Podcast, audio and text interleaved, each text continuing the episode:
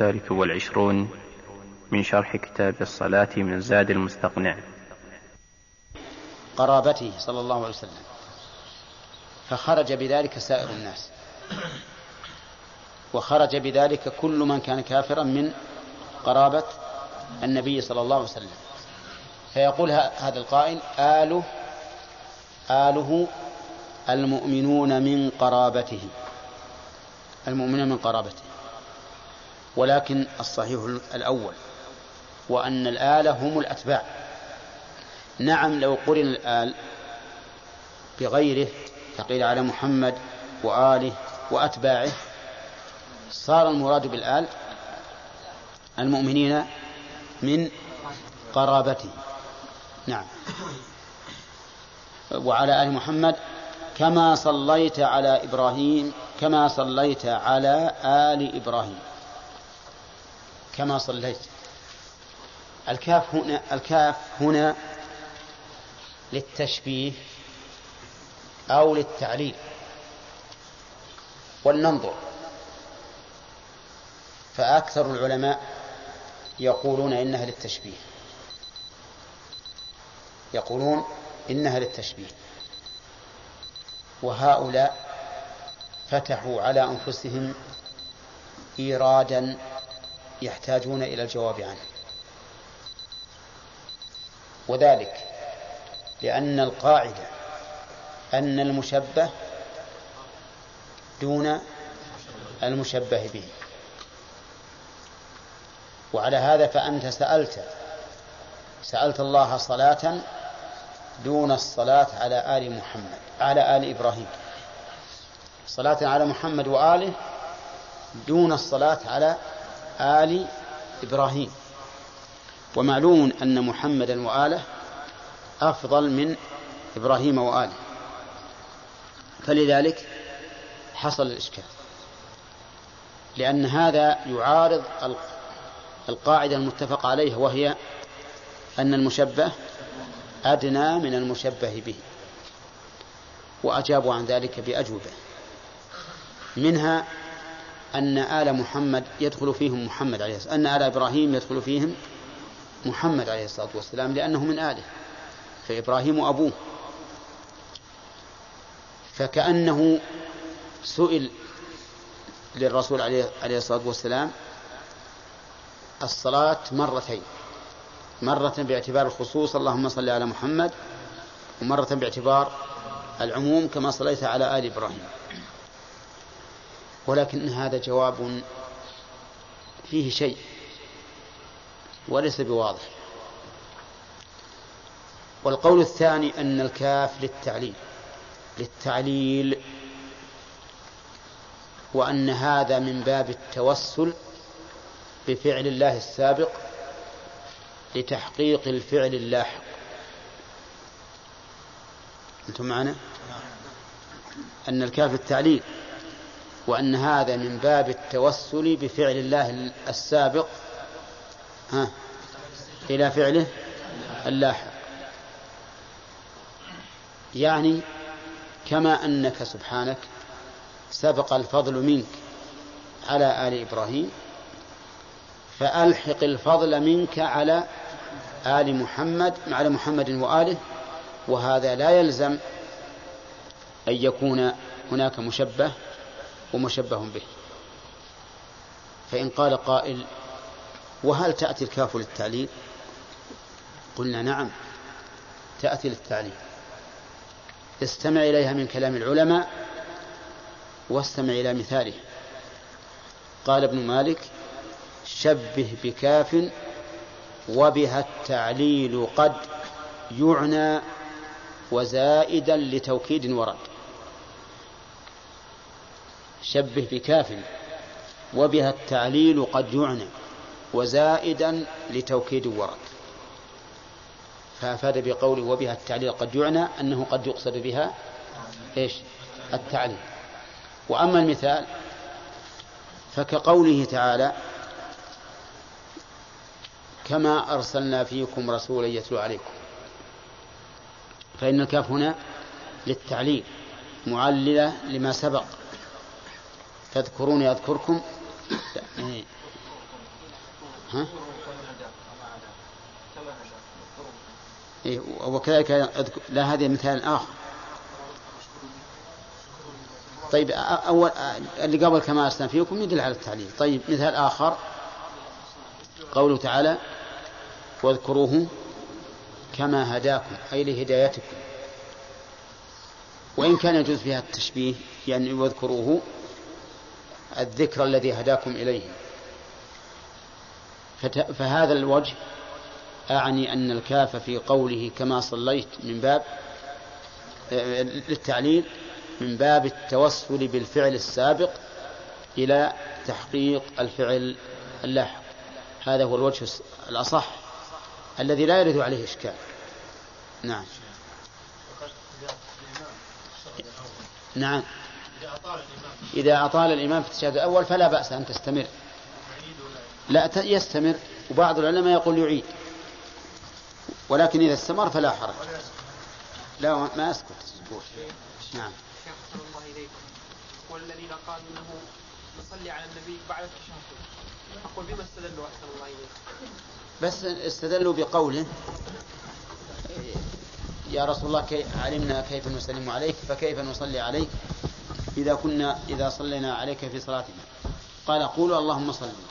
ما استدلوا بأن الصلاة تابعة للشهادة. فكأنك إذا شهدت شهدت له بالرسالة فإنك تصلي عليه. لا. هذا مهم الطريق نعم.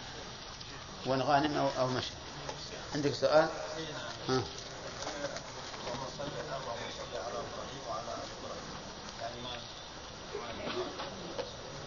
كما صليت على إبراهيم. اي يقول نبحث إن شاء الله. نعم. نعم. من الدعاء. نعم. هذا في الأخير. في الأخير.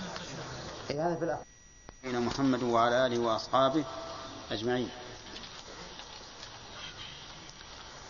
يقول المؤلف إنه يسجد على سبعة أعضاء. فما هي هذه الأعضاء؟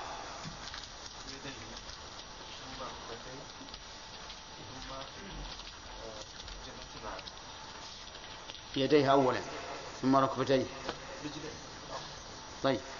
ثم ركبتيه نعم. ثم يديه نعم. ثم الجبهه معه كيف يقول يسجد على رجليه وهو لا يزال قائما على رجليه؟ يعني في حالة سجوده. آه. قد يرفع يرفع نعم. على المؤلف توكيدا على يضع طيب. وأيضا السجود على القدمين ليس كالوقوف عليهما الوقوف على بطونهما والسجود على أطراف القدمين. على أطراف القدمين. طيب. واضح؟ ما هو الدليل يا شيبة على وجوب السجود على هذه الأعضاء السبعة؟ قول النبي صلى الله عليه وسلم أمرت أن أسجد على سبعة أعضاء مش كمل. الرجلين. لا. الأنف لا.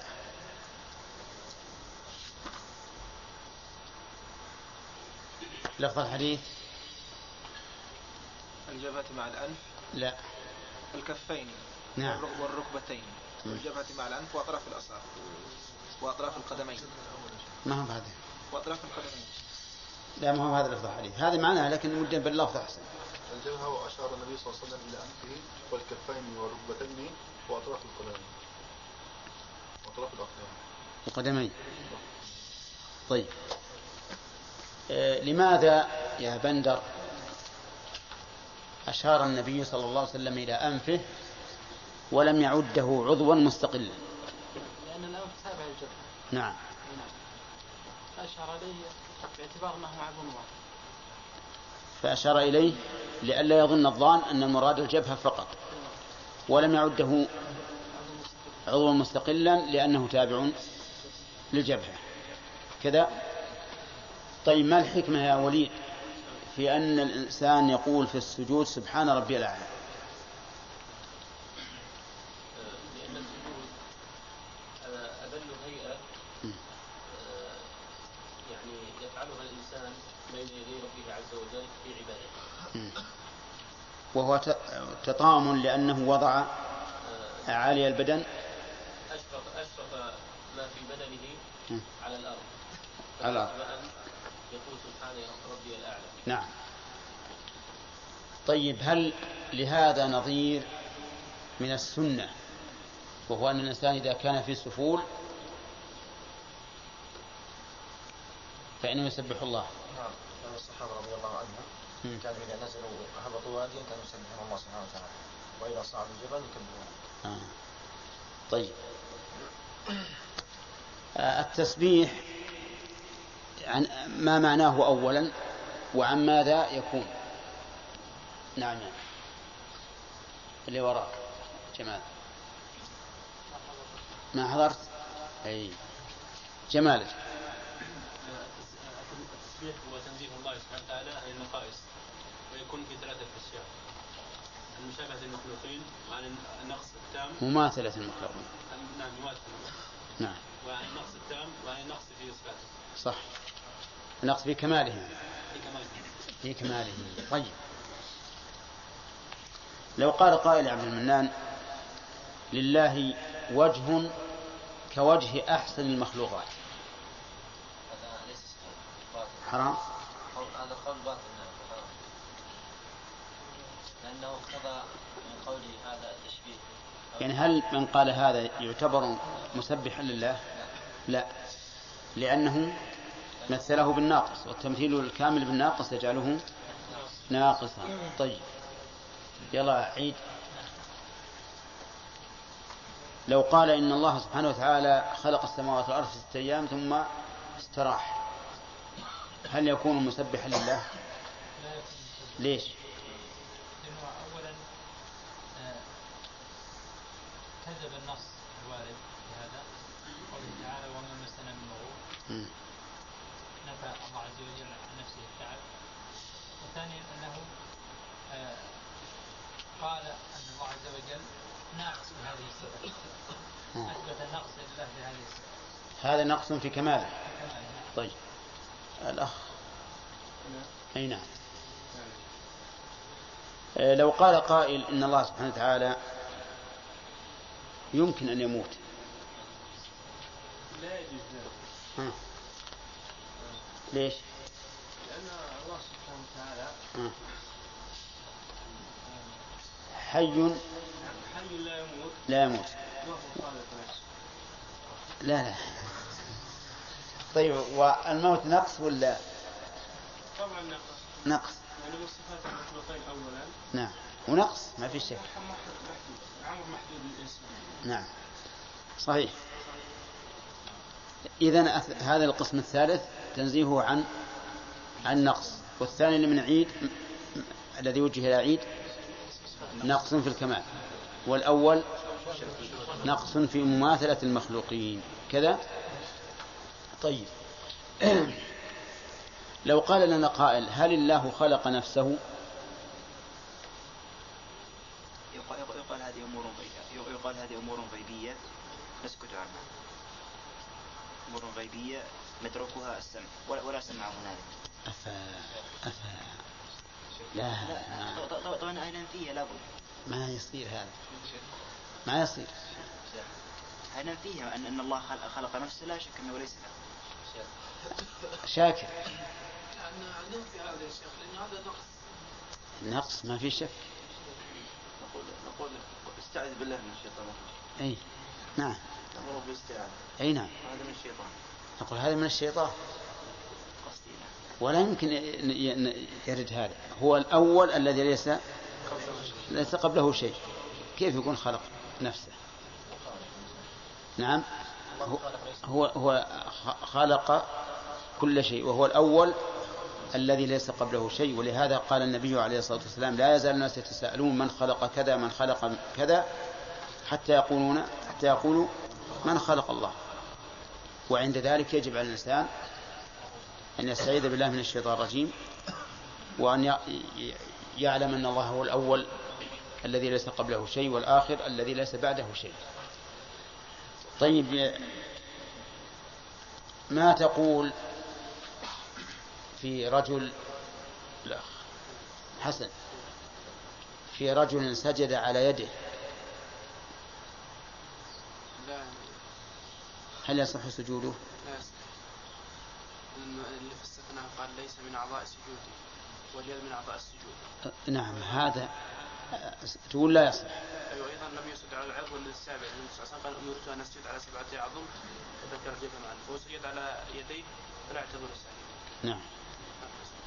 لأن ظاهر الحديث سبعة أعضاء لابد كل عضو وحده. طيب.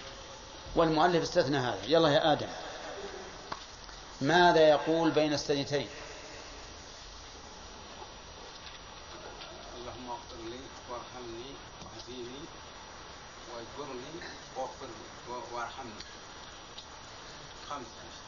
قلت يعني. أعد. رب اغفر لي. رب اغفر لي. ها. وارحمني واهديني واجبرني نعم. طيب. ما معنى المغفرة مغفرة لا لا إقلاع الذنوب ها؟ يغ- يغفر الذنوب الله سبحانه وتعالى إيه وش معنى يغفر الذنوب؟ أنت تقولها في كل صلاة الآن.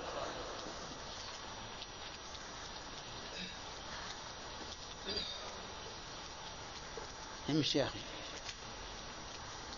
ربنا اغفر لي يا رب اغفر لي يا رب. إيه لك وش معنى اغفر لي؟ أنت تسأل الله شيء لا لا تدري وش معناه. أغفر لي الذنوب. إيه وش معنى اغفر لي؟ إيش؟ يعني أمسح الذنوب. ها؟ يعني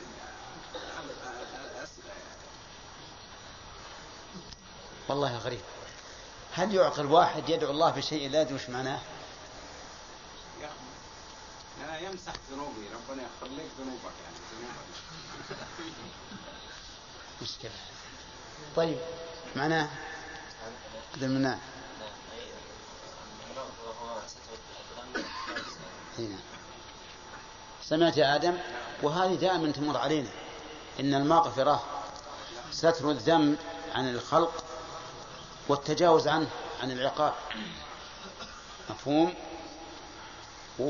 ومر علينا وجه مناسبة هذا المعنى لللفظ لأنه مأخوذ من المغفر. الذي يوضع على قل على رأس الإنسان عند الحرب ليستتر به من السهام ويقيه.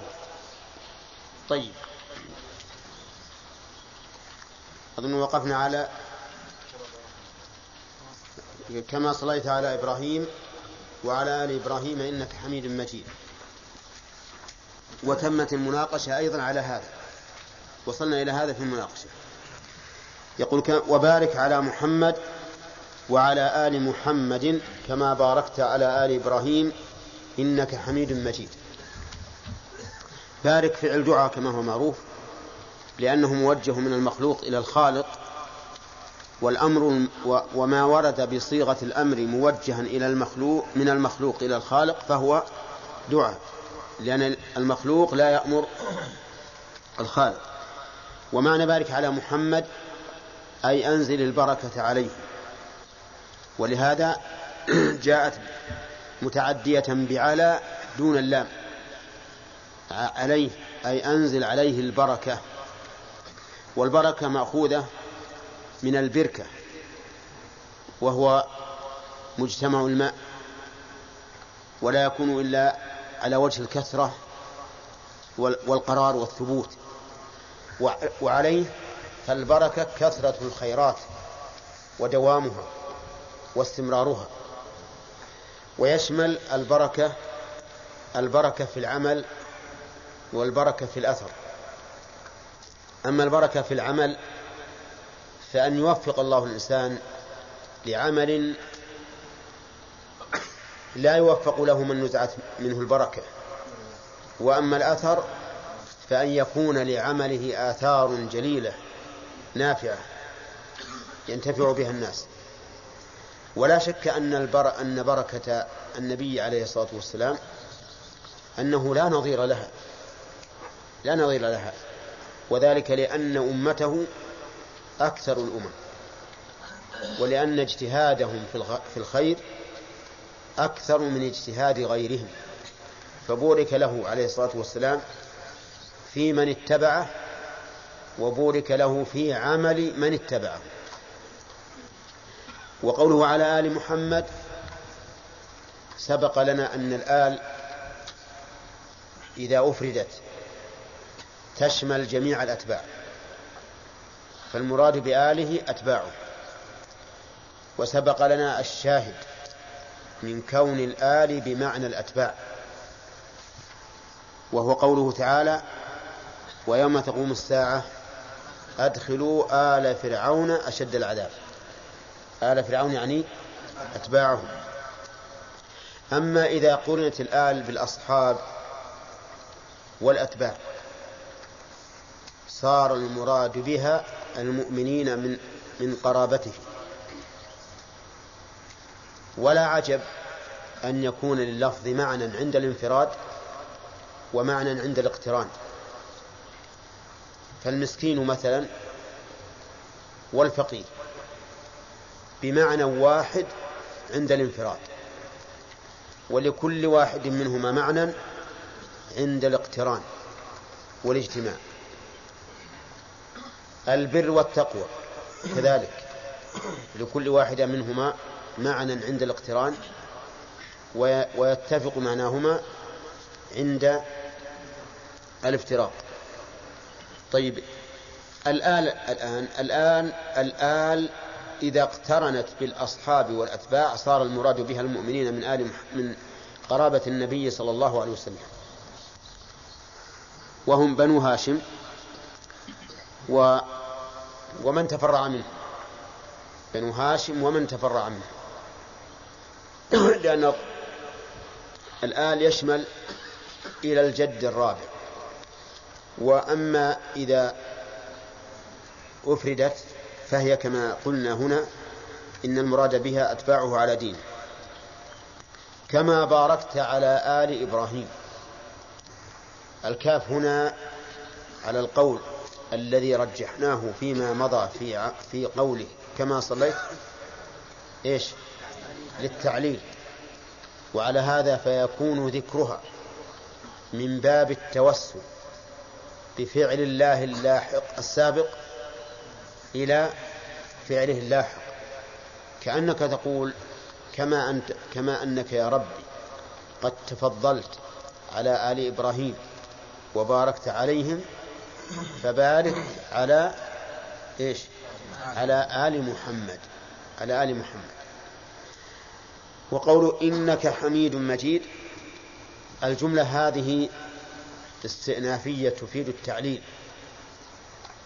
يعني دعوناك يا رب بهذا الدعاء لأنك حميد مجيد. الحميد فعيل بمعنى فاعل وبمعنى مفعول. فهو حامد ومحمود. حامد لمن؟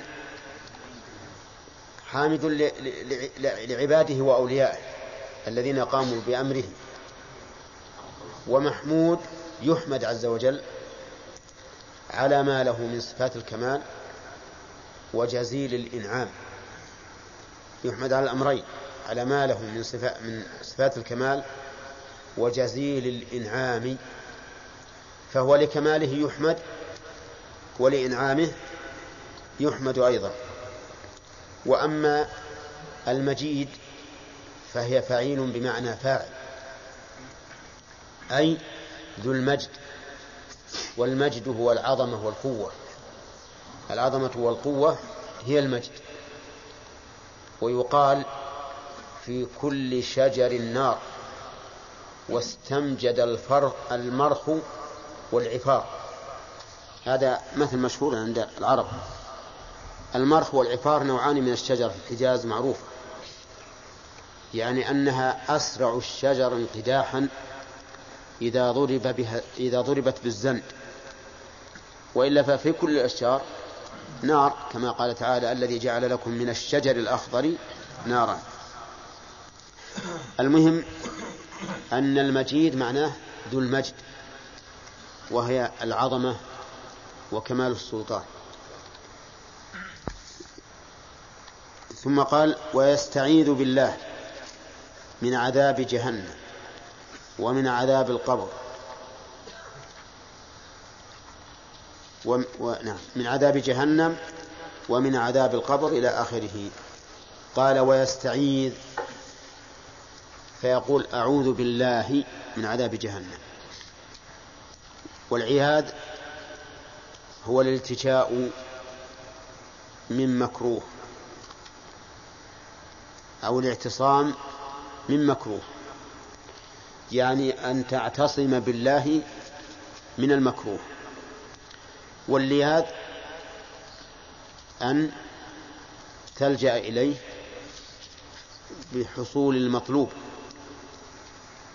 كما قال الشاعر يا من ألوذ به فيما أؤمله ومن أعوذ به مما أحاذره لا يجبر الناس عظما أن تكاسره ولا يهيضون عظما أن تجابره فجعل اللياذ فيما يؤمل والعياذ فيما يحذر أي من الأشياء المكروهة. وقوله من عذاب جهنم أي العذاب الحاصل منها.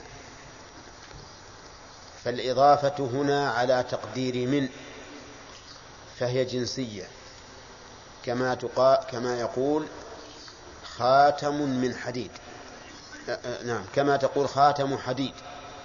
أي خاتم من حديد. ويحتمل أن تكون في أن تكون الإضافة على تقدير في أي عذاب في جهنم. كما قال تعالى بل مكر الليل والنهار إذ تأمروننا أن نكفر بالله. أي مكر في الليل. والإضافة كما تعرفون تأتي على تقدير من وعلى تقدير في وعلى تقدير اللام وهي الأكثر من عذاب جهنم. جهنم علم على النار. النار التي أعدها الله عز وجل للكافرين.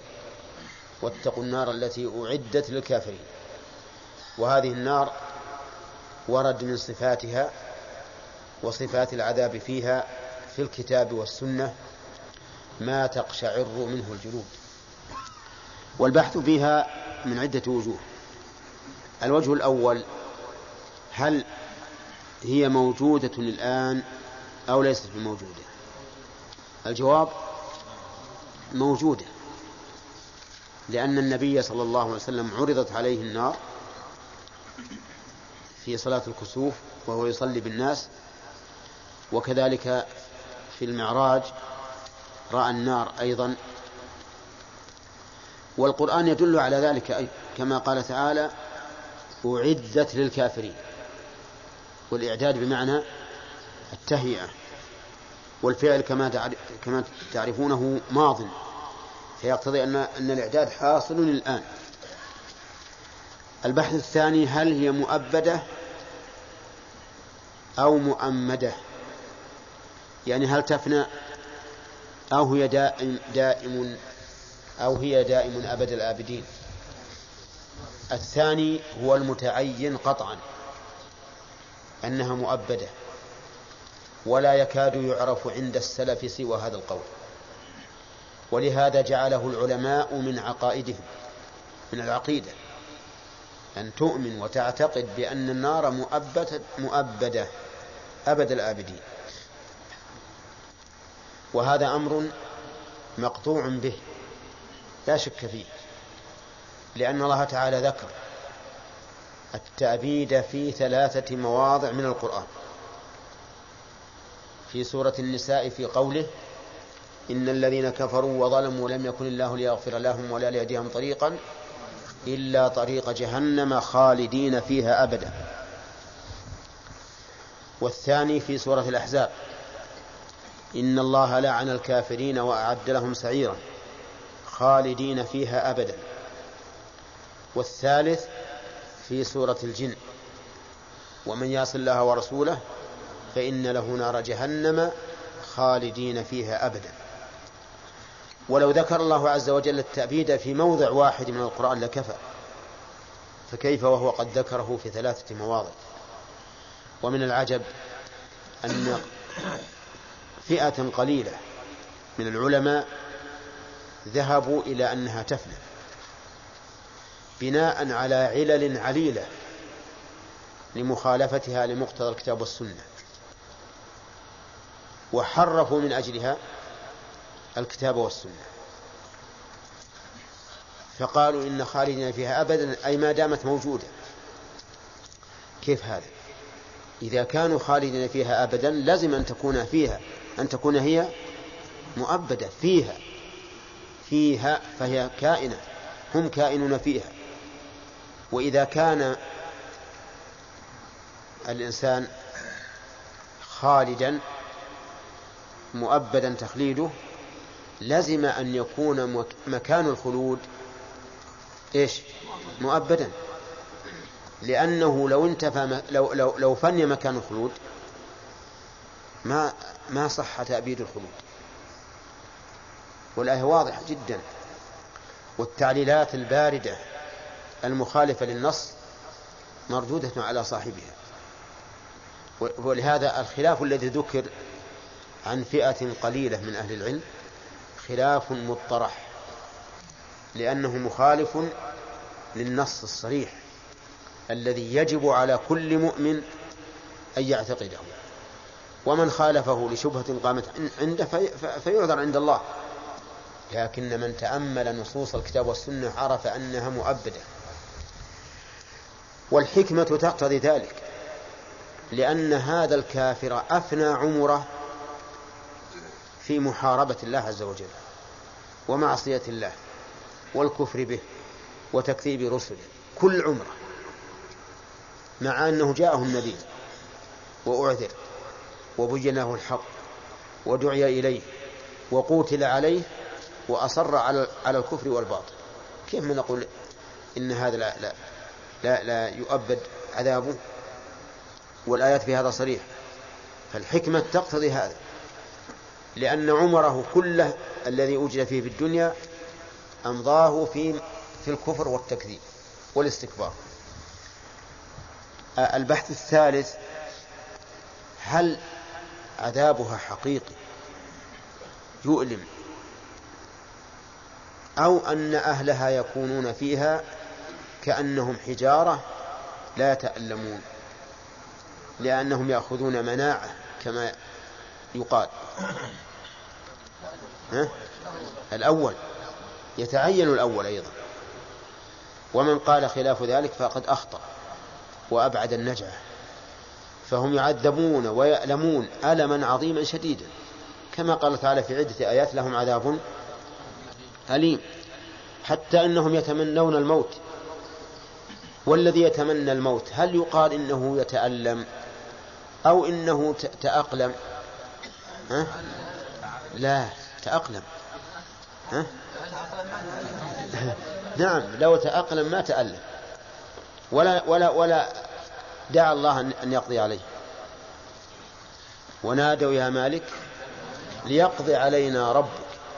قال إنكم ماكثون. لقد جئناكم بالحق ولكن أكثركم من الحق كارهون. إذا هم يتألمون بلا شك. والحرارة النارية تؤثر عليهم. تؤثر على أبدانهم ظاهرها وباطنها. تؤثر على أبدانهم ظاهرها وباطنها. قال الله تعالى في كتابه العزيز إن الذين كفروا بآياتنا سوف نصليهم نارا كلما نضجت جلودهم بدلناهم جلودا غيرها ليذوقوا العذاب. إن الله كان عزيزا حكيما. وهذا واضح أن ظاهر أبدانهم يتألم وينضج ينضج يموع وقال تعالى وإن يستغيثوا يغاثوا بماء كالمهل يشوي الوجوه والشيء معروف شي الوجه واللحم وما أشبه ذلك معروف. فهم إذا استغاثوا يغاثوا بماء كالمهل بعد مدة طويلة. هذا الماء إذا أقبل على وجوههم نعم شواها وتساقطت والعياذ بالله. فإذا شربوا ها قطع أمعاءهم وسقوا ماء حميما فقطع أمعاءهم وهذا عذاب الباطن ولا, ولا الظاهر؟ هذا عذاب الباطن. يقطع الأمعاء من داخل. وقال النبي عليه الصلاة والسلام في أهون, أهون أهل النار عذابا إنه في ضحضاح من نار وعليه نعلان يغلي منهما دماغه. أعوذ بالله. الدماغ يغلي. فما بالك بما, بما دونه مما هو أقرب إلى النعلين وهذا دليل واضح على أنهم يتألمون وأن هذه النار تؤثر فيهم. وكذلك قال تعالى وذوقوا عذاب الحريق المحرق. والآيات في هذا والأحاديث كثيرة. البحث الرابع هل هناك ناران؟ نار لأهل الكفر ونار لأهل التوحيد الذين يعذبون فيها ثم يخرجون. نعم. زعم بعض العلماء ذلك. وقال إن النار نارا نار لأهل الكفر. ونار لأهل المعاصي. من المؤمنين. وبينهما فرق. ولكن هذا لا أعلم له دليلا. لا من القرآن ولا من السنة. والذي أعلمه أن النار واحدة. لا تختلف. لكن عذابها يختلف. لا شك أنها على عصاة المؤمنين ليست هي ليست هي على الكافرين. بلا شك أنها تختلف. وكوننا نقول بالتقسيم بناء على استبعاد عقولنا أن تكون نار واحدة تؤثر تأثيرين مختلفين. لأن هذا الاستبعاد لا وجه له. أولا أن الله على كل شيء قدير. والله تعالى قادر على أن يجعل النار الواحدة لشخص سلاما ولآخر عذابا. وثانيا أن أحوال الآخرة لا تقاس بأحوال الدنيا أبدا لظهور الفرق العظيم بينهما. فلا يجوز أن تقيس أحوال الآخرة بأحوال الدنيا لتنفي ما لا يتسع له عقلك. بل عليك بالنسبة لأحوال الآخرة أن تسلم وتقبل وتصدق. أليست هذه هذه الشمس تدنو من الخلائق قدر ميل يوم القيامة؟ ولو كانت أحوال الناس يوم القيامة كأحوالهم في الدنيا لا أحرقته. لأن هذه الشمس الآن في أوجها لو أنها نزلت ولو يسيرا أحرقت الأرض محتها عن آخرها ونحن نحس بحرارتها الآن وبيننا وبينها مسافات عظيمة ونحس بحرارتها لا سيما في أيام الصيف حين تكون عمودية. ومع ذلك تدنو من الخلائق يوم القيامة بمقدار ميل ولا يحترقون بها. كذلك أيضا في يوم القيامة الناس بمقام واحد المؤمنون لهم نور يسعى بين أيديهم وبأيمانهم. والكفار إيش؟ في ظلمة. لكن في الدنيا لو كان جنبك واحد على يمينه نور وبين يديه نور. ينتفع ولا ما ينتفع؟ ينتفع. في الآخرة لا. في الآخرة أيضا يكون العرق يعرق الناس فيختلف العرق اختلافا عظيما بينهم وهم في مكان واحد. من الناس من من يصل العرق إلى كعبيه ومنهم من يصل يا أحمد. قم توضأ قم توضأ لأنك نمت. منهم من يصل إلى كعبيه ومنهم من يصل إلى ركبتيه ومنهم من يصل إلى حقويه ومنهم من يلجمه يلجمه العرق وهم في مكان واحد. فالمهم أنه لا يجوز أن نقيس أحوال الآخرة أحوال الآخرة بأحوال الدنيا ثم نذهب ونحدث أشياء لم تأتي في الكتاب والسنة كتقسيم النار إلى إيش؟ إلى نارين. نار للعصاة ونار للكافرين فالذي بلغ بلغنا ووصل إليه علمنا أنها نار واحدة لكنها تختلف. لكنها تختلف. البحث الخامس أين النار الآن؟ أين النار الآن؟ نحن أثبتنا أنها موجودة. فأين هي؟ أفي السماء أم في الأرض؟ نقول هي في الأرض. هي في الأرض. ولكن قال بعض أهل العلم إنها هي البحار. هي البحار هذه. وقال آخرون بل هي في باطن الأرض. والذي يظهر أنها في الأرض ولكن ما ندري أين أين هي من الأرض. نؤمن بأنها في الأرض ليست في السماء ولكن لا نعلم في أي مكان هي على وجه التعيين. طيب هل النار جهنم هل البحث السادس هل لها أسماء متعددة؟ نعم. أو اسم واحد. الجواب لها أسماء متعددة. لها أسماء متعددة. وهذه التعد وهذا التعدد في الأسماء لاختلاف صفاتها.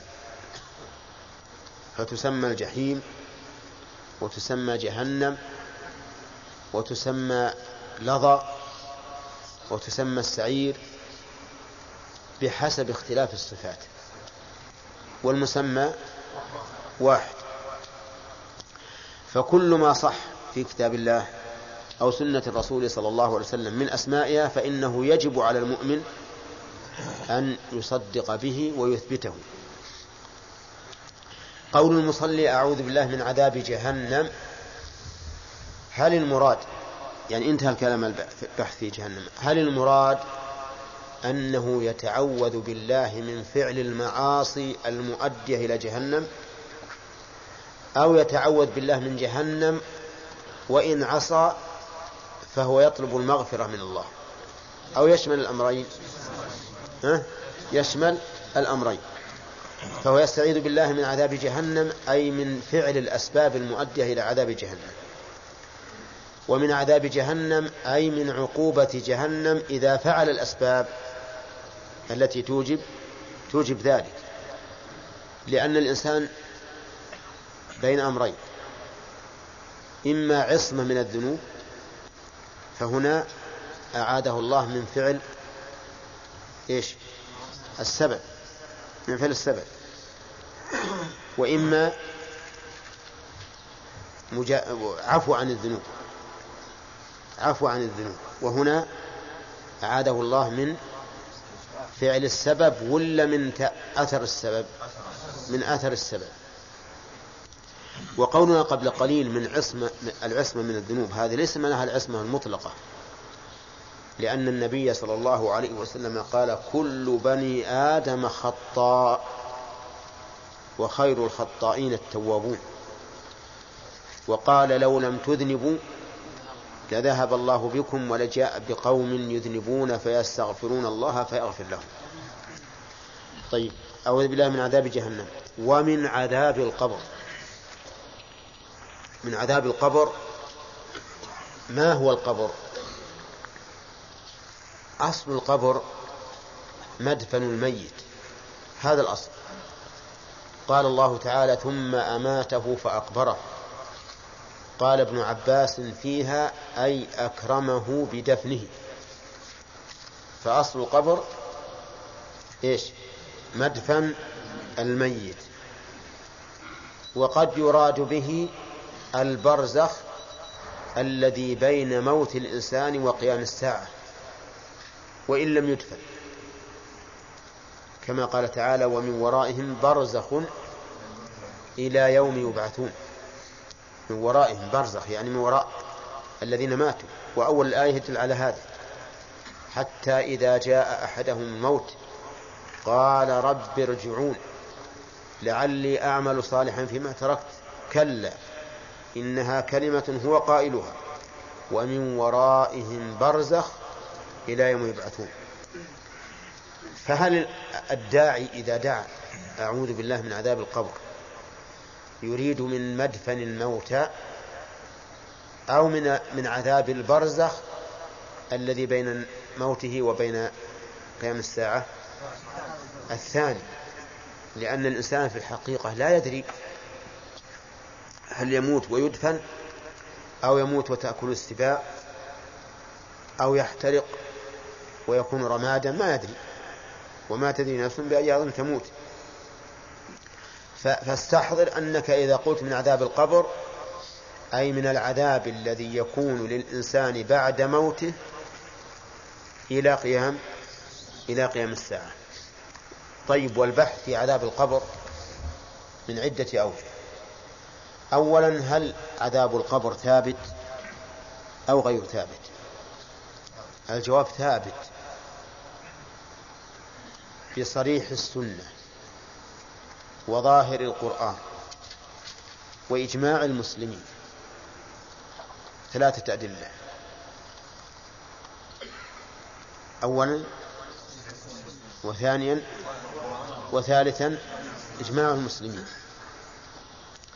أما صريح السنة فهذا الحديث وأمثاله. وقال النبي عليه الصلاة والسلام تعوذوا بالله من عذاب القبر. تعوذوا بالله من عذاب القبر تعوذوا بالله من عذاب القبر. وأما إجماع المسلمين فلأن جميع المسلمين يقولون في صلاتهم إيش؟ أعوذ بالله من عذاب جهنم ومن عذاب القبر حتى العامة الذين ليسوا من أهل, من أهل الإجماع ولا من من العلماء. يقول أعوذ بالله من عذاب جهنم ومن عذاب القبر. وأما ظاهر القرآن فمثل قوله الذين توفاهم الملائكة نعم ناخذ الآية اللي تحضرني الآن. قال الله تعالى في آل فرعون النار يعرضون عليها غدوا وعشيا. ويوم تقوم الساعة أدخلوا آل فرعون أشد العذاب. قال النار يعرضون عليها غدوا وعشيا. ثم قال ويوم تقوم الساعة أدخلوا آل فرعون أشد العذاب. ولا شك أن عرضهم على النار ليس من أجل أن يتفرجوا عليها بل من أجل أن يصيبهم من إيش؟ من عذابها طيب. هذه آية. وقال تعالى ولو ترى إذ الظالمون في غمرات الموت من عذابه. طيب هذه آية. وقال تعالى ولو ترى إذ الظالمون في غمرات الموت والملائكة باسطوا أيديهم. أخرجوا أنفسكم. الله أكبر. إنهم لشحيحون بأنفسهم. ما يريدون أن تخرج. أخرجوا أنفسكم.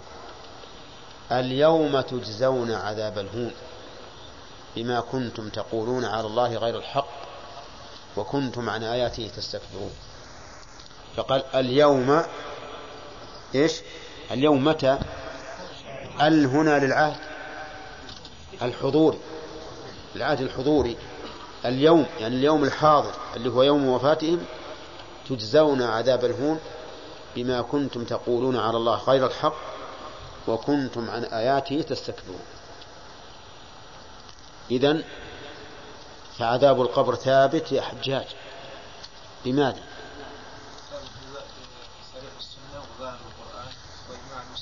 نعم. طيب. هذا الظاهر من القرآن يكاد يكون كالصريح. لأن الآيتين اللتين ذكرناهما كالصريح في ذلك. طيب آه البحث الثاني في عذاب القبر. هل هو على البدن أو على الروح أو عليهما؟ نعم. الجواب الأصل أنه على الروح. لأن الحكم بعد الموت للروح والبدن جثة هامدة. ولهذا لا يحتاج البدن إلى إمداد لبقائه فلا يأكل ولا يشرب بل تأكله الهوام. والأصل أنه على إيش؟ على الروح. لكن قال شيخ الإسلام ابن تيمية إن الروح قد تتصل بالبدن فتعذب واعتمدوا على ذلك واعتمدوا في ذلك على أن هذا قد رؤي حسا في القبر. فقد فتحت بعض القبور ورؤي أثر العذاب على الجسم. وفتحت بعض القبور ورؤي ورؤي أثر النعيم على الجسم. نعم. وقد حدثني بعض الناس أنهم في هذا البلد هنا في عنيزة كانوا يحفرون للسور سور البلد, البلد الخارجي فمروا على قبر فانفتح اللحد فوجدوا فيه ميتا قد أكلت كفنه الأرض وبقي جسمه يابسا يابسا لكن لم تأكل منه شيئا. حتى إنهم قالوا إنهم رأوا لحيته وفيها الحنة. وفاح عليهم رائحة أطيب ما يكون من المسك. فتوقف وجاءوا إلى الشيخ وكان ذاك الوقت عبد الله بن عبد الرحمن بن وسألوه قال دع دعوه على على ما هو عليه وجنبوا عنه احفروا إما يمين ولا يسار. فبناء على ذلك قال العلماء إن الروح قد تتصل بالبدن فيكون العذاب على على هذا وهذا. وربما يستأنس لذلك بالحديث الذي قال فيه رسول الله صلى الله عليه وسلم إن القبر لا يضيق على الكافر حتى تختلف أضلاعه. فهذا يدل على أن العذاب يكون على إيش؟ الجسم على البدن لأن الضياع في الجسم.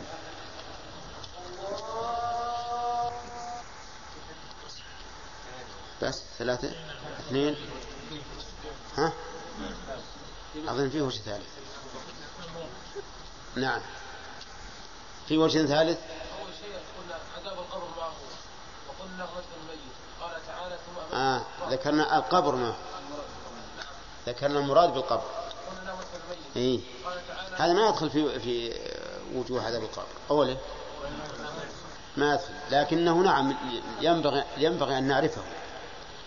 أن القبر في الأصل هو مدفن الموتى ويطلق على البرزخ الذي بين موت الإنسان وقيام الساعة لقوله تعالى ومن ورائهم برزخ إلى يوم يبعثون.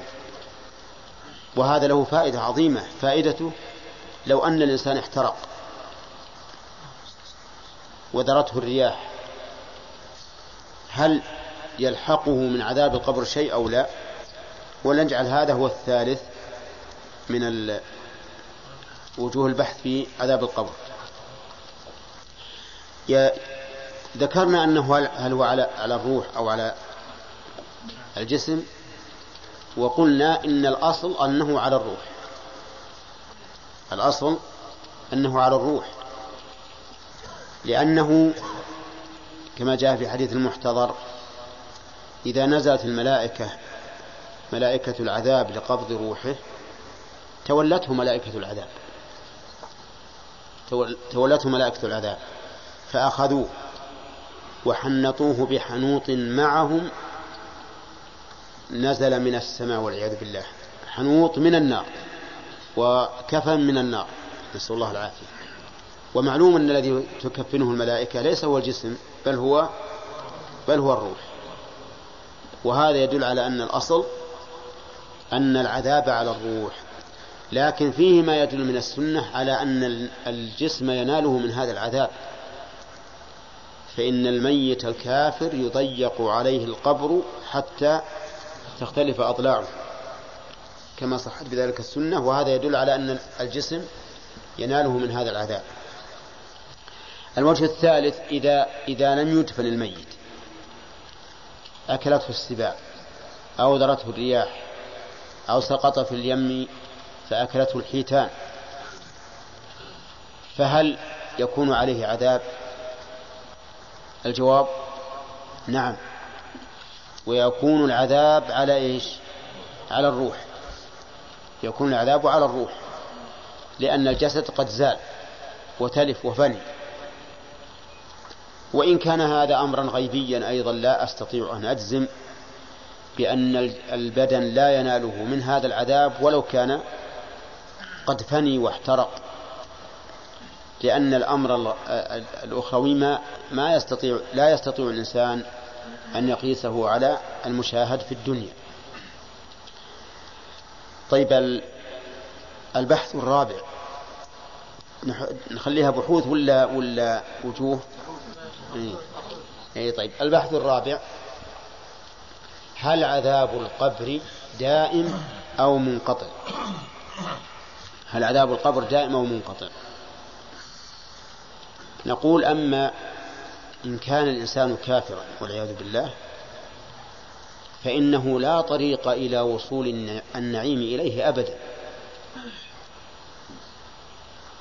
لا طريق إلى وصول النعيم إليه أبدا ويكون عذابه مستمر. وأما إن كان عاصيا وهو مؤمن فإنه إذا عذب في قبره يعذب بقدر ذنوبه وربما تكون ذنوبه أو يكون عذاب وربما يكون عذاب ذنوبه أقل من البرزخ الذي بين موته وقيام الساعة. وحينئذ يكون منقطعا. وهل يخفف بالنسبة للمؤمن العاصي؟ الجواب نعم قد يخفف. لأن النبي صلى الله عليه وسلم مر بقبرين فقال إنهما ليعذبان وما يعذبان في كبير. بلى إنه كبير. أما أحدهما فكان لا يستبرئ أو قال لا يستنزه من البول وأما الآخر فكان يمشي بالنميمة. ثم أخذ جريدة رطبة فشقها نصفين فغرز في كل قبر واحدة وقال لعله يخفف عنهما ما لم ييبسا وهذا دليل على أنه قد قد إيش؟ يخفف قد يخفف العذاب. ولكن ما مناسبة هاتين الجريدتين لتخفيف العذاب عن هذين المعذبين؟ قيل لأنهما أي الجريدتان أي الجريدتين تسبحان. ما لم ييبسا والتسبيح يخفف من العذاب على الميت. وفرعوا على هذه العلة المستنبطة التي قد تكون مستبعدة. فرعوا عليه أنه يسن للإنسان أن يذهب إلى القبور ويسبح عندها من أجل أن يخفف عن عنها. وقال بعض العلماء هذا ضعيف هذا التعليل ضعيف. لأن الجريدتين تسبحان سواء كانتا رطبتين أم يابستين. لقول الله تعالى تسبح له السماوات السبع والأرض ومن فيهن وإن من شيء إلا يسبح بحمده ولكن لا تفقهون تسبيحه. إن من شيء. وسمع تسبيح الحصى بين يدي الرسول عليه الصلاة والسلام مع أن الحصى يابس. إذا ما العلة؟ العلة أن الرسول صلى الله عليه وسلم ترجى من الله عز وجل أن يخفف عنهما من العذاب ما دام ما دام هاتان الجريدتان رطبتين. يعني إنها مدة ليست طويلة. الذي رجاه الرسول عليه الصلاة والسلام. وذلك من أجل التحذير من أجل التحذير عن فعلهما. لأن فعلهما كبير كما جاء في الرواية. بلى إنه كبير. أحدهما لا يستبرئ من البول وإذا لم يستبرئ من البول صلى بطهارة ولا بغير طهارة؟ طيب والثاني يمشي بالنميمة فيفسد عباد الله والعياذ بالله ويلقي بينهم العداوة والبغضاء. فالأمر كبير. وهذا هو الأقرب. الأقرب أنها شفاعة مؤقتة تحذيرا للأمة. لا بخلا من الرسول صلى الله عليه وسلم بالشفاعة الدائمة ولكن تحذيرا للأمة. نقول استطرادا بعض العلماء عفى الله عنهم قالوا يسن أن يضع الإنسان جريدة رطبة أو شجرة أو نحوها على القبر ليخفف عنه. لكن هذا الاستنباط بعيد. بعيد جدا. ولا يجوز. أولا أننا لم لم يكشف لنا أن هذا الرجل يعذب أليس كذلك؟ بخلاف النبي عليه الصلاة والسلام. ثانيا أننا إذا فعلنا ذلك فقد أسأنا إلى الميت. أسأنا إلى الميت. لأننا ظننا به ظن سوء. أنه يعذب وما يدرينا فلعله ينعم. لعل هذا الميت ممن من الله عليه بالمغفرة قبل موته لوجود سبب من أسباب المغفرة الكثيرة. فمات وقد عفى رب العباد عنه. وحينئذ لا يستحق العذاب. ثالثا أن هذا الاستنباط مخالف لما كان عليه السلف الصالح الذين هم أعلم الناس منا بشريعة الله. من هم؟ الصحابة. ما فعل هذا أحد من الصحابة رضي الله عنه؟ فما بالنا نحن نفعله؟ رابعا أن الله تعالى قد فتح لنا ما, ما هو خير منه. فكان النبي عليه الصلاة والسلام إذا فرغ من دفن الميت وقف عليه وقال استغفروا لأخيكم واسألوا له التثبيت فإنه الآن يسأل. طيب. آه كم بحثا أخذنا من, من هذا؟ أربعة. البحث الخامس أو المبحث الخامس هل عذاب القبر من أمور الغيب أم من أمور الشهادة؟ الجواب أنه من أمور الغيب. أنه من أمور الغيب. وكم من إنسان في هذه المقابر يعذب ونحن لا نشعر به؟ وكم جار له منعم مفتوح له باب إلى الجنة ونحن لا نشعر به؟ ما تحت القبور لا يعلمه إلا علام الغيوب. فشأن عذاب القبر من أمور الغيب. ولولا أن رسول الله صلى الله عليه وسلم أخبرنا ما علمنا. ولهذا لما دخلت امرأة يهودية إلى عائشة وأخبرتها أن أن الميت يعذب في قبره فزعت. حتى جاء النبي عليه الصلاة والسلام وأخبرته وأقر ذلك عليه الصلاة والسلام. ولكن قد يطلع الله تعالى عليه من شاء من عباده.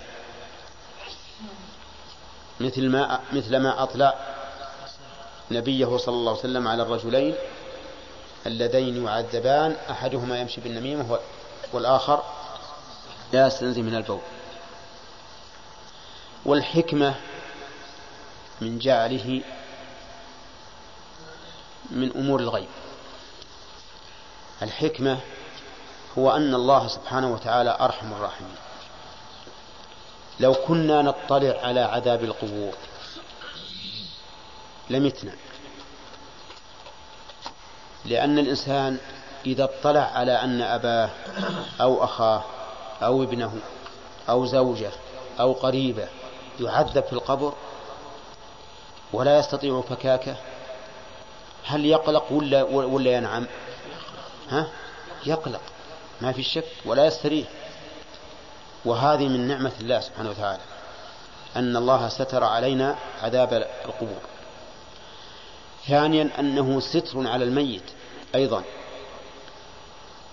لو كان هذا الميت في الدنيا قد ستر الله عليه ولم نعلم عن ذنوبه بينه وبين ربه والله عز وجل يتولاه. ثم مات وأطلعنا الله على على على عذابه. صار في ذلك فضيحة عظيمة له. وصار كل إنسان يخاف وكل إنسان يمكن أن يعير. يقال أنت الآن في المسجد وغدا في القبر معذب. شوف فلان في المسجد والآن يعذب في القبر. ففيه ستر من الله عز وجل. رحمة. رحمة بمن؟ بالميت. رابعة ثالثة من الحكمة في ذلك أنه قد يصعب على الإنسان دفن ميته. كما يروى عن النبي عليه الصلاة والسلام لو لم تدافن لولا ألا تدافنوا لسأل لسألت الله أن يراكم عذاب القبر أو كلاما هذا معناه. ففيه أن الدفن ربما يصعب ويشق ولا ينقاد الناس لذلك وإن كان الإنسان إذا كان له عذاب قبر عذب ولو على سطح الأرض. طيب الرابع أنه لو كان يعلم. لم لم يكن للإيمان فيه مزية. لم يكن للإيمان فيه مزية. لماذا؟ لأنه يكون مشاهد. وهو من من وهو من من, من أمور الغيب التي يثنى على من آمن بها. ثم إنه قد يحمل الناس قد يحمل الناس. لاحق على أن يؤمنوا كلهم. لقوله تعالى فلما رأوا بأسنا قالوا آمنا بالله وحده. فإذا رأى الناس هؤلاء المدفونون يسمعونهم يتصارخون. آمنوا ما كفر أحد. لأنه الآن أيقن بإيش؟ بالعذاب. فكأنه رآه رأي العين كأنه نزل به. فلم يكن للإيمان فائدة. وحكم الله سبحانه وتعالى عظيمة والإنسان المؤمن حقيقة هو الذي يجزم بخبر الله أكثر مما يجزم بما شاهده بعينه. لأن خبر الله عز وجل لا يتطرق إليه احتمال الوهم ولا الكذب. وما تراه بعينك ها؟ يمكن أن تتوهم. كم من إنسان شهد أنه رأى الهلال وإذا هي نجمة؟ كم من إنسان شهد أنه رأى الهلال وإذا هي شعرة بيضاء على حاجبه هذا وهم ولا حقيقة؟ كم من إنسان يرى شبحا فيقول هذا إنسان مقبل؟ نعم. يلا يا جماعة السلاح السلاح أقبل العدو وإذا جذع نخلة ما في عدو ولا أقبل عليه أحد. هذا واقع ولا غير واقع؟ نعم. وكم من إنسان يرى الساكن متحركا والمتحرك ساكنا لكن خبر الله ما يتطرق إليه الاحتمال. أبدا. ولهذا نسأل الله أن يمن عليكم علينا وعليكم بالثبات. المؤمن يرى خبر الله أشد مما يراه في عينه. من قبوله والإيمان به. نسأل الله أن يثبتنا جميعا. فخبر الله بهذه الأمور نحن نقول أشد من المشاهد. أشد. مع ما في الستر من هذه المصالح العظيمة فلذلك صار عذاب القبر مستورا ولله الحمد من أجل هذه المصالح العظيمة للخلق. طيب قال ومن عذاب القبر ومن فتنة المحيا والممات. انتبهوا لهذا اللهم صل وسلم على رسول الله. ما أنصحه للأمة. استعيذوا بالله من فتنة المحيا والممات. فتنة المحيا والممات يعني اختبار المرء في دينه في حياته وفي مماته. وسيأتي إن شاء الله الاختبار في الممات هل هو سؤال الملكين الميت أو فتنة أخرى في الحياة لكنها عند الموت؟ فتنة الحياة يا إخواني عظيمة. وشديدة. وقل من يتخلص منها إلا من شاء الله. خلاصه أسأل الله يجعلني وإياكم من يتخلص منها. فتنة المحيا تدور على شيئين شبهات وشهوات. شبهات وشهوات. إما شبهات تعرض للإنسان فيلتبس عليه الحق بالباطل فيرى الباطل حقا والحق باطلا. وإذا رأى الحق باطلا تجنبه وإذا رأى الباطل حقا فعله. وهذه فتنة عظيمة. ما أكثر الذين يرون الربا حقا. فينتهكونه ما أكثر الذين يرون غش الناس شطارة. وجودا في البيع والشراء. فيغشون. هذه فتنة. ما أكثر الذي يرى النظر إلى النساء تلذذا وتمتعا وحرية فيطلق نفسه في نظر النساء. بل ما أكثر الذي يشرب الخمر ويراه لذة وطربا. وما أكثر الذين يرون الآلات اللهو والمعازف فنا فنا يدرس ويعطى عليه شهادات ومراتب. كل هذه من فتنة إيش؟ ها؟ المحيا. كل هذا من فتنة المحيا. إما شبهة تعرض الإنسان ولا يعرف الحق من الباطل وإما شهوة والعياذ بالله وهي أشد. شهوة يعرف الحق ولكن لا يتبعه. ويعرف الباطل ولكن ينتهكه ولا يبالي به. هذه فتنة عظيمة. ما أكثر من فتن بها. ولهذا يشرع للإنسان أن يستعيذ بالله من عذاب من فتنة المحيا. وأما فتنة الممات فاختلف فيها العلماء على قولين. منهم من قال إن فتنة الممات سؤال الميت سؤال الملكين الميت في قبره.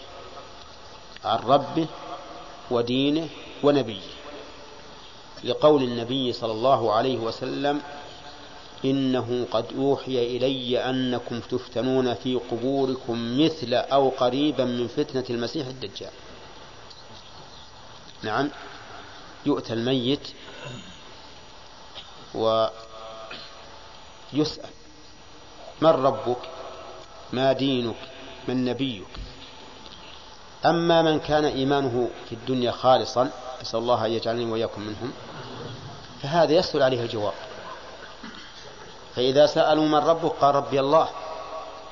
من من نبيك؟ قال نبي محمد. ما دينك؟ قال دين الإسلام. بكل صراحة وبكل سهولة. وأما غيره والعياذ بالله. فإذا سئل قال ها ها لا أدري. سمعت الناس يقولون شيئا فقلت نعوذ بالله. ما ما دخل الإيمان الإيمان قلبه وتأمل قول قوله ها ها كأنه كان يعلم شيئا فنسيه. وما أشد الحسرة في شيء علمته ثم نسيته. لأن الجاهل لم يكسب شيئا لكن ناسي كسب الشيء فخسره. أما الجاهل فلم يكسب شيئا يهون عليه الأمر. لكن هذا يقول ها ها كان يتفطن. فيحال بينه وبين الجواب الصحيح والعياذ بالله. والنهاية والنتيجة يقول لا أدري. ما أدري من ربي ما ديني من نبي. سمعت الناس يقولون شيئا فقلت ولكن ما ما هناك إيمان. هذه فتنة عظيمة. فتنة عظيمة. أسأل الله أن يجيني وأكون منها. هذه الفتنة تدور في الحقيقة على ما في القلب. إذا كان القلب مؤمنا حقيقة يرى أمور الغيب رأي العين فهذا يجيب بكل سهولة. وإن كان الأمر بالعكس فالأمر بالعكس. فهذه فتنة عظيمة. قال بعض العلماء إنها, إنها هي المرادة بقوله من فتنة الممات. وقيل المراد بفتنة الممات نستمر ولا نقف؟ الآن أعلن في الساعة. آه. وقيل المراد بفتنة الممات.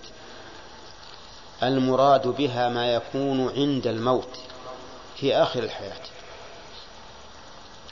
ونص عليها وإن كانت من فتنة الحياة لعظمها وأهميتها.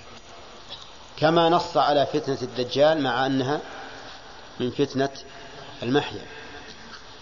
فهي فتنة ممات لأنها قرب وخصت بالذكر لأنها أشد ما يكون وأعظم ما يكون.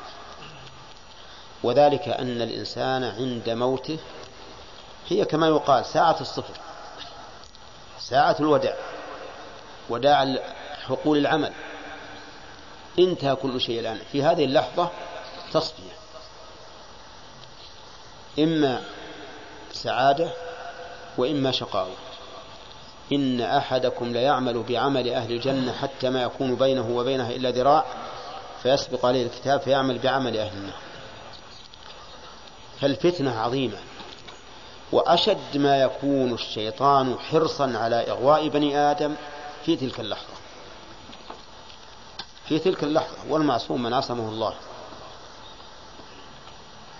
يأتي إليه إلى الإنسان في هذه الحالة الحرجة التي لا يتصورها إلا من وقع فيها.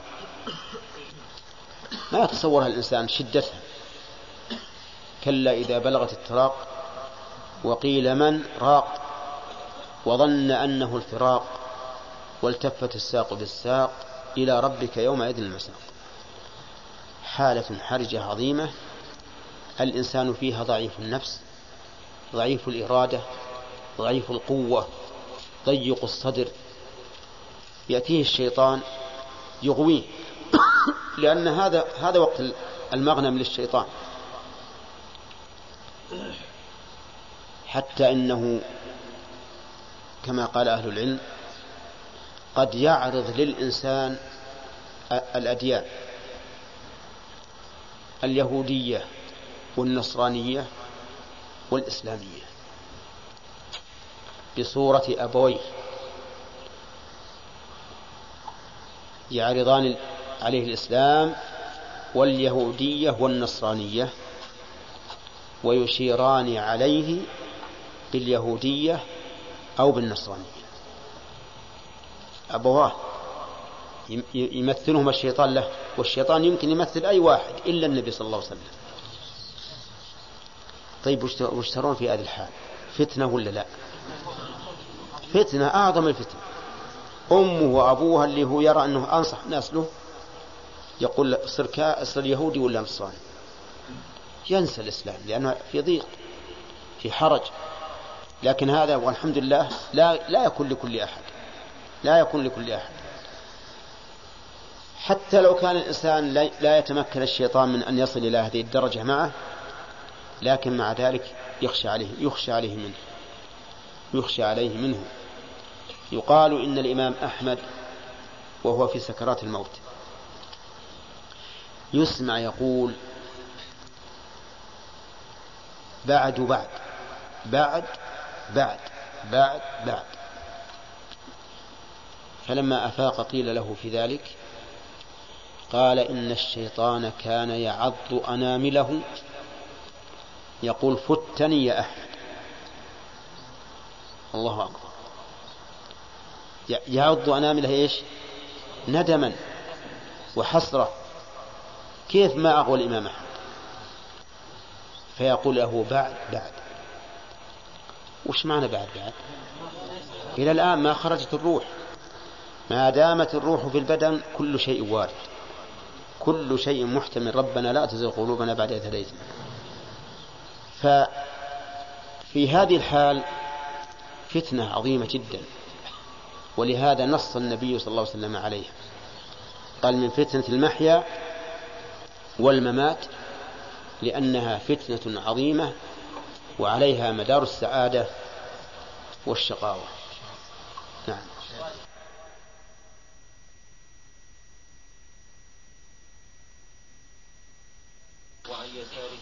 بس. بسم الله الرحمن الرحيم. الحمد لله رب العالمين. والصلاة والسلام على نبينا محمد وعلى آله وأصحابه أجمعين. سبق لنا أن الإنسان في آخر التشهد في التشهد الأخير خاصة يستعين بالله من من أربع من عذاب جهنم ومن عذاب القبر ومن فتنة المحيا والممات ومن فتنة المسيح الدجال. وآخر ما تكلمنا عليه فتنة المحيا والممات. وذكرنا أن فتنة المحيا تدور على شيئين الشبهة والشهوة. فالشبهة أن يلتبس الحق على المرء حتى لا يميز بين الحق والباطل وهذا دواؤه العلم. والشهوة أن يكون الإنسان له إرادة خلاف مراد الله سبحانه وتعالى. له إرادة تخالف مراد الله عز وجل سواء كانت في المال أو في في المساكن أو في الثياب أو في المراكب أو في النساء أو في غير ذلك. المهم أنها شهوة يعني أن يريد ما خلاف ما يرضاه الله عز وجل. ودواء هذه خشية الله عز وجل وتقواه والإنابة إليه. فإذا وقي الإنسان الفتنتين آه، فتنة الشهوة وفتنة الشبهة حصلت له النجاة. وذكرنا فتنة الممات وأن فيها تفسيرين. التفسير الأول الفتنة التي تكون عند الموت والثانية التي تكون بعد الموت. وهي سؤال الملكين عن الإنسان عن ربه ودينه ونبيه. ولا مانع من أن نقول بأنها تشمل الأمرين جميعا. ويكون دخول الفتنة التي قبل الموت وعند الموت نص عليها لأنها أعظم فتنة ترد على الإنسان. وذكرنا ما يخشى منها من سوء الخاتمة والعياذ بالله إذا لم يجر الله العبد من هذه الفتنة. أما الملكان ففتنتهما أولا في نبحث فيها من وجوه. الوجه الأول هل هذه الفتنة حقيقية؟ يعني هذا الاختبار حقيقي بمعنى أن الإنسان يجلس في قبره ويناقش أو أنه خيالي نقول هو حقيقي بلا شك وأن الإنسان في قبره يجلس ويناقش ويسأل. فإن قال قائل إن القبر محدود ضيق كيف يجلس؟ فالجواب على هذا أن الواجب على المؤمن في الأمور الغيبية أن يقبل ويصدق ولا يسأل عما وراء ذلك. بل يقول سمعنا وسمعنا وآمنا وصدقنا وقبلنا ولا يسأل كيف ولما لأنه لا يسأل عن كيف ولما إلا من شك. وأما من آمن وانشرح صدره لأخبار الله ورسوله فيسلم على طول. ويقول الله أعلم بكيفية ذلك. ثانيا نقول تعلق الروح بالبدن بعد الموت ليس كتعلقها به في حال الحياة. بل إن تعلق الروح بالبدن في حال النوم ليس كتعلقها به في حال اليقظة. فللروح مع البدن شؤون عظيمة. ما يدركها الإنسان. تعلقها بالبدن بعد الموت لا يمكن أن يقاس بتعلقها به في حال الحياة. وها هو الإنسان في منامه. يرى أنه ذهب وجاء وسافر وكلم أناسا والتقى بأناس أحيا وأموات. نعم. ويرى أن له بستانا جميلا أو دارا موحشة مظلمة ويرى أنه راكب على سيارة مريحة ويرى مرة أنه صدم ومرة أنه صدم. كل هذه يمكن مع أن الإنسان على فراشه ما تغير حتى الغطاء الذي عليه لم لم يتغير. وهو رايح وجاي ويركض ويكلم. نعم. ومع ذلك هو في مكانه. وهذا أمر يكون حقا إذا كانت رؤيا صالحة. حتى إنه حدثني بعض الناس أنه إذا رأى الرؤيا جاءت في اليقظة تماما. ما هي ضرب مثل؟ تأتي كما رأى. ولذلك يقول أنا يعني أتوحش دائما مما أرى. وأحب أن لا أرى شيئا أو أن ينساني الله إياه. لأنه يقول يجي, يجي كما شف كما شاهد في المنام. ومع ذلك فإننا نحس بهذا إحساسا ظاهرا. فتعلق البدن الروح بالبدن بعد الموت يخالف تعلقها به في اليقظة أو في المنام ولها شأن آخر ما ندركه نحن. فالإنسان يمكن أن يجلس في قبره ويساءل ولو كان القبر محدودا ضيقا. إذا الفتنة حق حقيقة. يسأل المرء عن ثلاثة أشياء عن ربه ودينه ونبيه. وسبق لنا ذكر كيفية الجواب من المسؤول وأن المؤمن يقول ربي الله ودين الإسلام ونبي محمد. وأما الكافر أو المرتاب فيقول ها ها لا أدري. سمعت الناس يقولون شيئا فقلت. أما الرابعة قال ومن فتنة المسيح الدجال. المسيح فعيل بمعنى مفعول. فعيل بمعنى مفعول من المسح. لأنه كان يمسح الأرض بسرعة سيره فيها. أو لأنه كان ممسوح العين لأنه أعور العين اليمنى. كأن عينه عنبة طافية أو عنبة طافئة. إما طافية أو طافئة. إن كانت طافئة فهي خابئة يعني كأنها غار غائرة. إن كان هي طافية بالياء فهي كالعنبة الطافية فوق الماء أي أنها ناتئة أي أنها ناتئة. على كل حال هذا المسيح الدجال فتنته من فتنة الدنيا. لأنه لا يفتن إلا الأحياء. الأموات قد سلموا منه.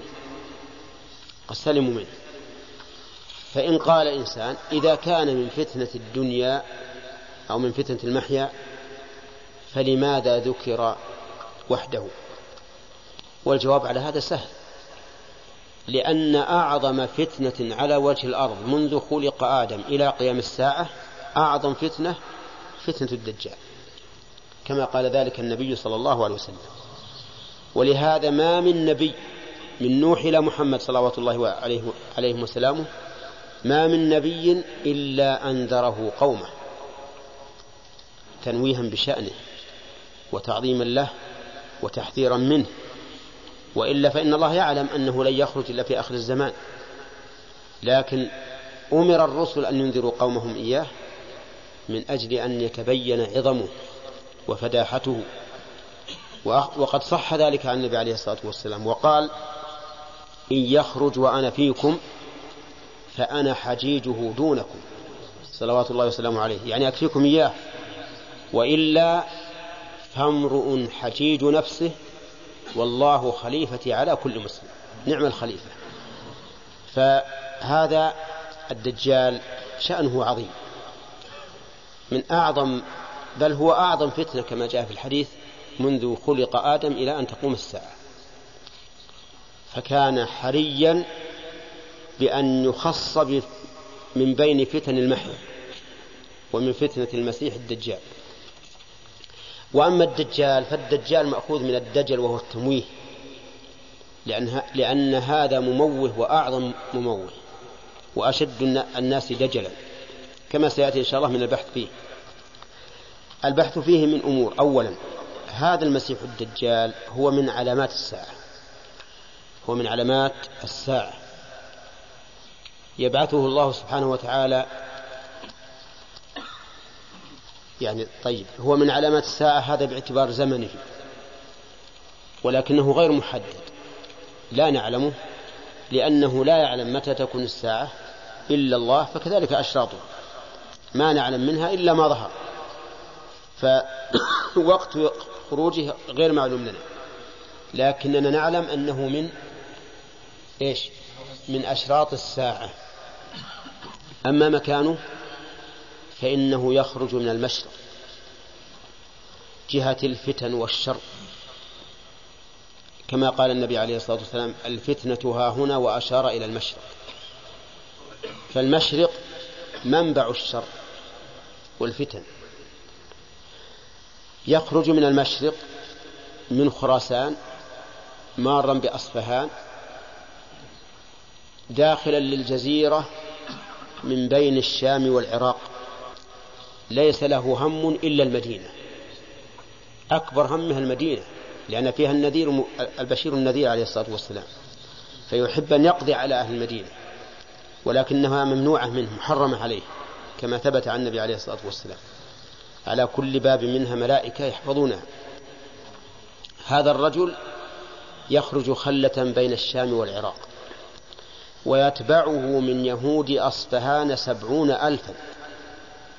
من يهود أصفهان اللي في إيران الآن سبعون ألفا يتبعونه لأنهم جنوده هم اليهود أخبث عباد الله أو من أخبث عباد الله وهو أضل عباد الله. فيتبعونه ويؤوونه وينصرونه ويكونون مسالح له أي جنودا مجندين. هم وغيرهم ممن يتبعه. قال النبي عليه الصلاة والسلام يا عباد الله فاثبتوا. يا عباد الله فاثبتوا. يثبتنا عليه الصلاة والسلام لأن الأمر خطير. وقال عليه الصلاة والسلام من سمع بالدجال فلينأ, فلينأ عنه فليبعد. فإن الرجل يأتيه وهو مؤمن فلا يزال به حتى يتبعه بما يلقي من الشبهات. يأتيه الإنسان يقول أنا أبدا هذا لن, يضل لن يضلني ولن أتأثر به ولكن لا يزال يلقي فيه من الشبهات حتى يتبعه والعياذ بالله. فإذا البحث فيه من وجوه أولا زمن مك زمن خروجه. ها؟ لا يعلم لكنه من أشراط الساعة. أما مكانه فمن المشرق وأما اتجاهه فإلى المدينة. أكبر هم من له أن يصل إلى المدينة ولكن الله يحميها منه ولله الحمد. وأما دعوته فقد ذكر أنه أول ما يخرج يدعو إلى الإسلام ويقول أنه مسلم وينافح عن الإسلام ثم بعد ذلك يدعي النبوة. يدعي النبوة وأنه نبي. ثم بعد ذلك يدعي أنه إله. أعوذ بالله. يدعي أنه إله. فهذه دعواه نهايتها بداية فرعون. وهي ادعاء الربوبية وأنه الرب. ولكن من حكمة الله عز وجل أن الله سبحانه وتعالى يعطيه آيات فيها الفتن فيها الفتن العظيمة. فإنه يأتي إلى القوم يدعوهم فيتبعونه فيصبحون وقد نبتت أراضيهم وشبعت مواشيهم فتعود إليهم أوفر ما تكون لبنا وأسبغه ضروعا يعني أنهم يعيشون برغد لأنهم اتبعوه. ويأتي القوم فيدعون فلا يتبعونه فيدعوهم فلا يتبعونه فيصبحون ممحلين. ما في أراضيهم شيء. وهذه فتنة عظيمة لا سيما في الأعراب. الأعرابي يفتتن بهذا افتتانا عظيما. ويمر بالخربة. يمر بالخربة. فيقول أخرجي كنوزك. أمر. أخرج كنوزك. فتخرج كنوزها تتبعه كيعاسيب النحل تتبع من ذهب وفضة وغيره. بدون آلات وبدون شيء. فتنة من الله عز وجل. فالفتنة عظيمة جدا. ثم مع ذلك هذه هذه حال معاملته لأهل الدنيا اللي بيتمتع في الدنيا أو يبأس فيها أما المآل فإن الله تعالى جعل معه جنة ونارا. جنة ونارا بحسب رؤيا العين. لكن جنته نار وناره جنة. من أطاعه أدخله هذه الجنة فيما يرى الناس ولكنها نار محرقة والعياذ بالله. ومن عصاه أدخله النار فيما يراه الناس ولكنها جنة وماء عذب طيب. إذن يحتاج الأمر إلى تثبيت من الله عز وجل. إن لم يثبت الله المرء هلك وضل فيحتاج إلى أن يثبت الله المرء على دينه ثباتا قويا تاما. يخرج إليه رجل من الناس شاب. فيقول له أنت الدجال الذي ذكر ذكر لنا رسول الله صلى الله عليه وسلم. يقول ذلك.